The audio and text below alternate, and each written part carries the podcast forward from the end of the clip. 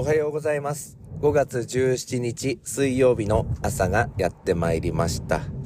えー今日はですね、朝から天気予報でも言われているんですけれども、日中の気温がどんどん上がっていくということみたいなんですね。私が住んでいるところは今17度ぐらいなんですけれども、日中は32度まで上がるということですね。そして群馬県とか埼玉県の一部では36度とか35度まで上がる見込みということで、まあこういう時気をつけないといけないのは熱中症ですよね。急に暑くなりますので水分補給とかしっかりして、それからまだ夏の体に慣れていないと思いますので、今日は外で作業をする方など十分気をつけていただきたいなと思っております。えーさて、えー数日前にですね、私の高校時代からの親友の、えー、カズさんと呼びましょうか。えー、カズさんから久しぶりに LINE が来ました。で、LINE には、えーあの、歌のリンクがついておりましてね。で、これ懐かしいよ、みたいなメッセージとともにだったんですけど、えーココの半分不思議という曲と、リボンのそばにいるねという曲、二つの曲のリンクがついていました。で、私は 急に来たから心の中で、マーニアックって、あの、叫んでおりました。マーニアックです。本当に。あの、えーちょっと若い方わからないですよね。ココとかリボンとかね。あの、これはですね、私たちが中学生時代だったんですけど、夕方フジテレビで、パラダイス55っていう番組やってたんですよ。5時から6時の1時間番組だったんですけど。で、そこで、えー登場する乙女塾というグループがあるんですけれども、その乙女塾というグループから、え5人のメンバーが選ばれまして、ココということで CD レビューをしたんですね。そしてリボンの方は3人グループだったんですけど、まあ他にもいろいろなあのグループができて、えー CD を出していくっていうような形で、まあアイドルという形だったんですよね。で、このパラダイス55っていうのをやっている前の頃、私が小学校の頃には、夕焼けにゃんにゃんっていう番組やってたんですよ。で、そこには、おにゃんこクラブっていう、えーその、その、若い、多分女子高生とか女子大生なんですかね、のグループがいて、えーおにゃんこクラブで歌を出したり、シングルで歌を出したり、えーそれから、後ろ指刺され組みたいに、二人で、えーこの CD を出したりとかですね。私ちなみにちょっと脱線しますけれども、あの、後ろ組刺され、後ろ指刺され組だと、ゆうゆ、岩井由紀子さんっていう人が好きだったんですよね。高井真美子さんと一緒にやってて。すいません、なんかこのあたりの話も、マーニアックです。で、まあ戻りまして、私の中学生時代のパラダイス55からの乙女塾からのココと、それからリボンの曲が送られてまいりまして。で、今朝ね、歯磨きしながら、それ聞いたんですよ。最初、そのボタンを押すまでは、マーニアックって思ったんですけど、聞いてみたらね、メロディーもいいですしね、それからね、歌詞もいいしですね、あとは、それ聞きながら、なんか、中学校時代とか、いろんなことが、あの、こう、振り、蘇ってくるんですね。いや、この曲のボタン、すごい。あの、自分の昔を、なんか、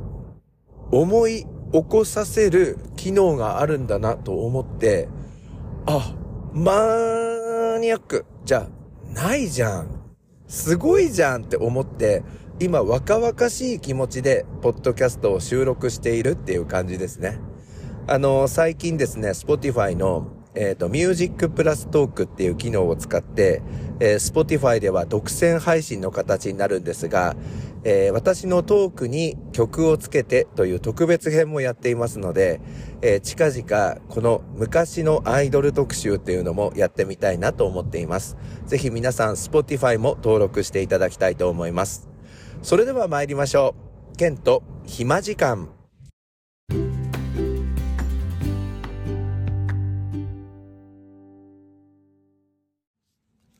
改めましておはようございます。ケンと暇時間ナビゲーターの101ケンです。えー、昨日ね、掃除のおばちゃんにも、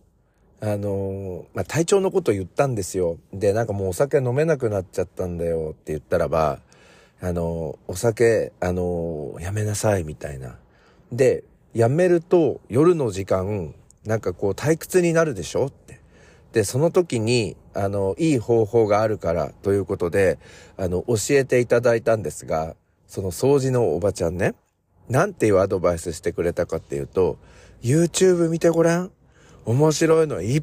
ぱいやってるからって言うんですよ。で、おばちゃんも YouTube でカラオケのあの動画とか結構見てるからね。いつまでも見られるから YouTube 面白いよ。YouTube っていうやつ、ちょっと、あの、見てごらん。あの、すごく面白いからねっていうことで、ICT 先進校で PR 隊長をしております私101ですけれども、掃除のおばちゃんに YouTube という面白いアイテムを紹介していただいたっていうことで、おいっていう感じでありましたけれども、まあ、そのくらいその YouTube っていうのが老若男女問わず広がっているんだなっていうふうに思いましたね。うん、YouTube 人気っていうのは、あの、ますますこう広がっていっているんだなっていうふうに思いました。あの、さて、えー、今日はですね、会社の名前とか、まあ学校の名前とか、まあ商品の名前とかですけれども、まあ PR する方は、あの、正しくそれを使って、え発信していかなければならないなっていうのを考えたので、ちょっとその話をしたいなと思ってるんです。あの、私結構 TikTok とかですね、あの、見るんですよ。で、そうすると TikTok であの、スポーツのインタビューとかが流れてくる時があって、なんかあの、バスケットか、ラグビーか、えー、ボクシングかちょっと忘れてしまったんですけど、何かのスポーツのインタビューで、まあ、その勝利インタビューみたいな感じで、あの、選手がですね、あの、インタビューを受けているところが、あの、十数秒流れていたんですよね。で、すごいなんかいいねとかもついてて。で、ただ、それをね、ちょっと高校生に強いるのはどうかなっては思うんですけれども、その方が言ったのはですね、第二らしく、これからも、第二らしい試合をやっていきたいと思います、みたいな。第二ってどこ？みたいな。でもそれを高校生とかに、これあの全国に配信されるあの形だから、何々第二って言えよ、なんていうのを顧問の先生が言ったら、なんかちょっといやらしいじゃないですか。で、多分、うん、その第二、どこの学校かわからないんですけども、あの、第二っていう言い方は、多分ですね、その練習中とかも、第二らしい試合をやっていこうとか、あと監督さんとかも、お前らそのやり方は、第二らしくないだろう第二らしさを持ってとかって、ずっと第二らしさ、第二らしさ、第二らしくっていうので、もう頭の中にこう入ってるんでしょうね。だからその全国ネットのインタビューのところでも、第二らしくって言っているんだなと思って、え、第二ってどこだよ？これじゃわかんねえよって思って、ちょっとおってなったんですけどね。で、するとですね、まあ、うちの住んでいるエリアで、例えば、誰々さんは一高行ってんだよって言うと、それは下妻一高を指すんですよ。で、誰々ちゃんは、あの、二高受かったんだよって言うと、下妻二高なんですよね。だから、私の、その、頭の中にも、一高イコール下妻一高、二高イコール下妻二高っていうのが、あの、叩き込まれているんですよね。だけど私が勤めているそのつくばの方のエリアになると、一高っていうと、これは土浦一高を指すんですよ。で、二高というと、土浦二高を指すっていうことで、なんか最初そのつくばの方に、あのー、うちの誰々の妹は今年二高受かりましてね、なんていう会話があったから、え下妻まで来てんですか？つくばからって言ったら、違いますよ。あの、土浦二校ですよっていうことで、これ結構一校二校あるあるって、あの、多いんじゃないかなと思うんですけど、皆さんどうですか？それぞれのエリアで、一校っていうと、あの、ここのなんとか一校っていうのが指してるみたいな。だから、なんか自分たちは使っていなかったんですけど、ちょっと離れたエリアの方とか、その学校に行ったこ、行ってなかった方からすると、その、自分が一校イコール下妻一校は妻一とか言うんですよね。でも誰も当時妻一って言ってなかったですよね。それから、えー、妻にとかっても言うんですよね。妻にとかって、下妻二校のその友達いたんですけど、言ってなかったんですよね。だからちょっとエリアが広がると、なんかその1校2校の言い方も変わるな、みたいな。だからまあそれぞれの、その PR 方法としては、やっぱり妻1とか妻2みたいな形でやっていくのかなとかね、ちょっとわかりませんけれども、なんかそういう難しさが1校2校にはあるんだなと思いましたね。それから、まあうちの学校で言うと、何々なんとかっていうこうコンビネーションなんですよ、名前は。で、その最初の何々っていう方には、まあエリア名がついてるんですよ。つくばがついてるんですよ。で、後ろにつくば何々っていうのがついてるんですけど、その後ろの何々っていうところしか言わない、えー、まあ、保護者の方とか生徒はしょうがないなと思うんですが、その、働いている教職員までも、その、つくばを外して、その後ろの何々っていう言葉だけ、えー、使っている方がいるので、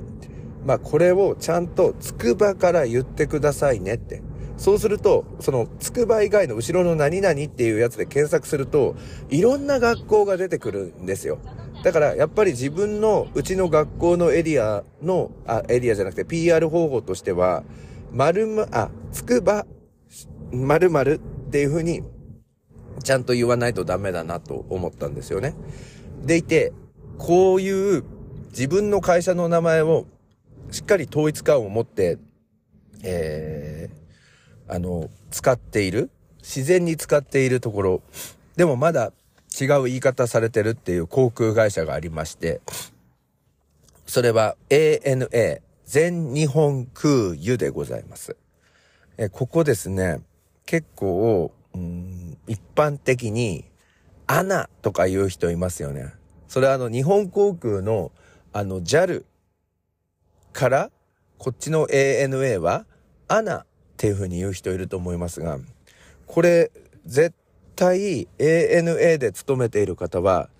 アナって言わないんです。これ気づいてました？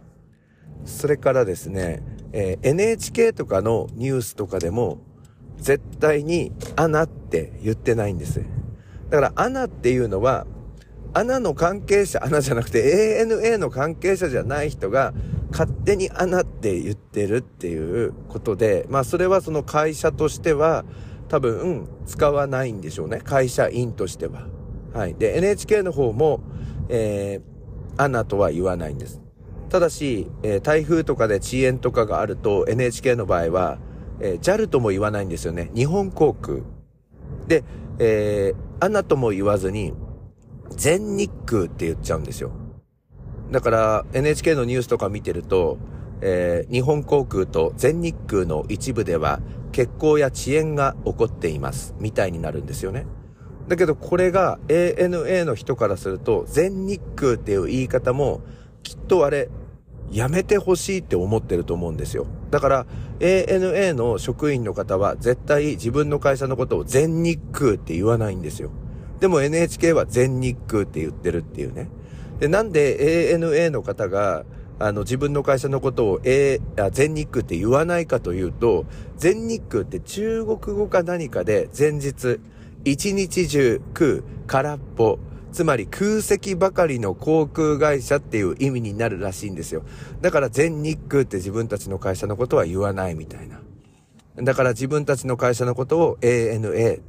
あの、きちんと言ったり、全日本空輸って言っているようです。あの、ぜひ今度飛行機に乗る機会があったらば、そのキャビンアテンダントの方とか、グランドスタッフの方が、あの、全日空とかアナとか言っていないと思うので、確かめてみていただくと面白いかなと思います。ちなみに、その、アルファベット二つで航空会社を表したりする、あの、まあ、決まり、決まりというかその風習があって、あの、チケットとかには、例えば JAL だったら JL、えカンタス航空だったら QF、えジェットスターだったら JQ、シンガポール航空だったら SQ とか、カナディアンエアだったら CA とか、えアメリカン航空だったら AA とか、なんかすごい、まあ、ごめんなさい、マニアックでしょ？うんうんうん。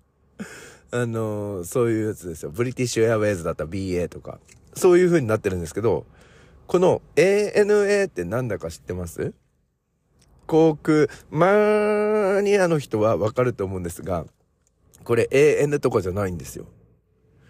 NH なんですよ。すごくないですか ?JAL だったら JL ってなんかわかるじゃないですか？JAL なのね、みたいな。わかるじゃないですか？カナディアンエアだったらカナダだから CA なのね、みたいな。で、アメリカン航空なんで AA っていうからっていうと、アメリカンエアウェイズだからとかね。ブリティッシュエアウェイズ、えー、だったらば BA とか、なんかわかるじゃないですか。でも、ANA はなぜか、なぜかっていうか私知ってますけど、NH なんですよ。これはなんでかっていうと、もともとヘリコプターの会社だったからなんですよ。だから、この、えー、アルファベット2文字で言う航空会社の言い方は NH。日本ヘリコプターから来てるんです。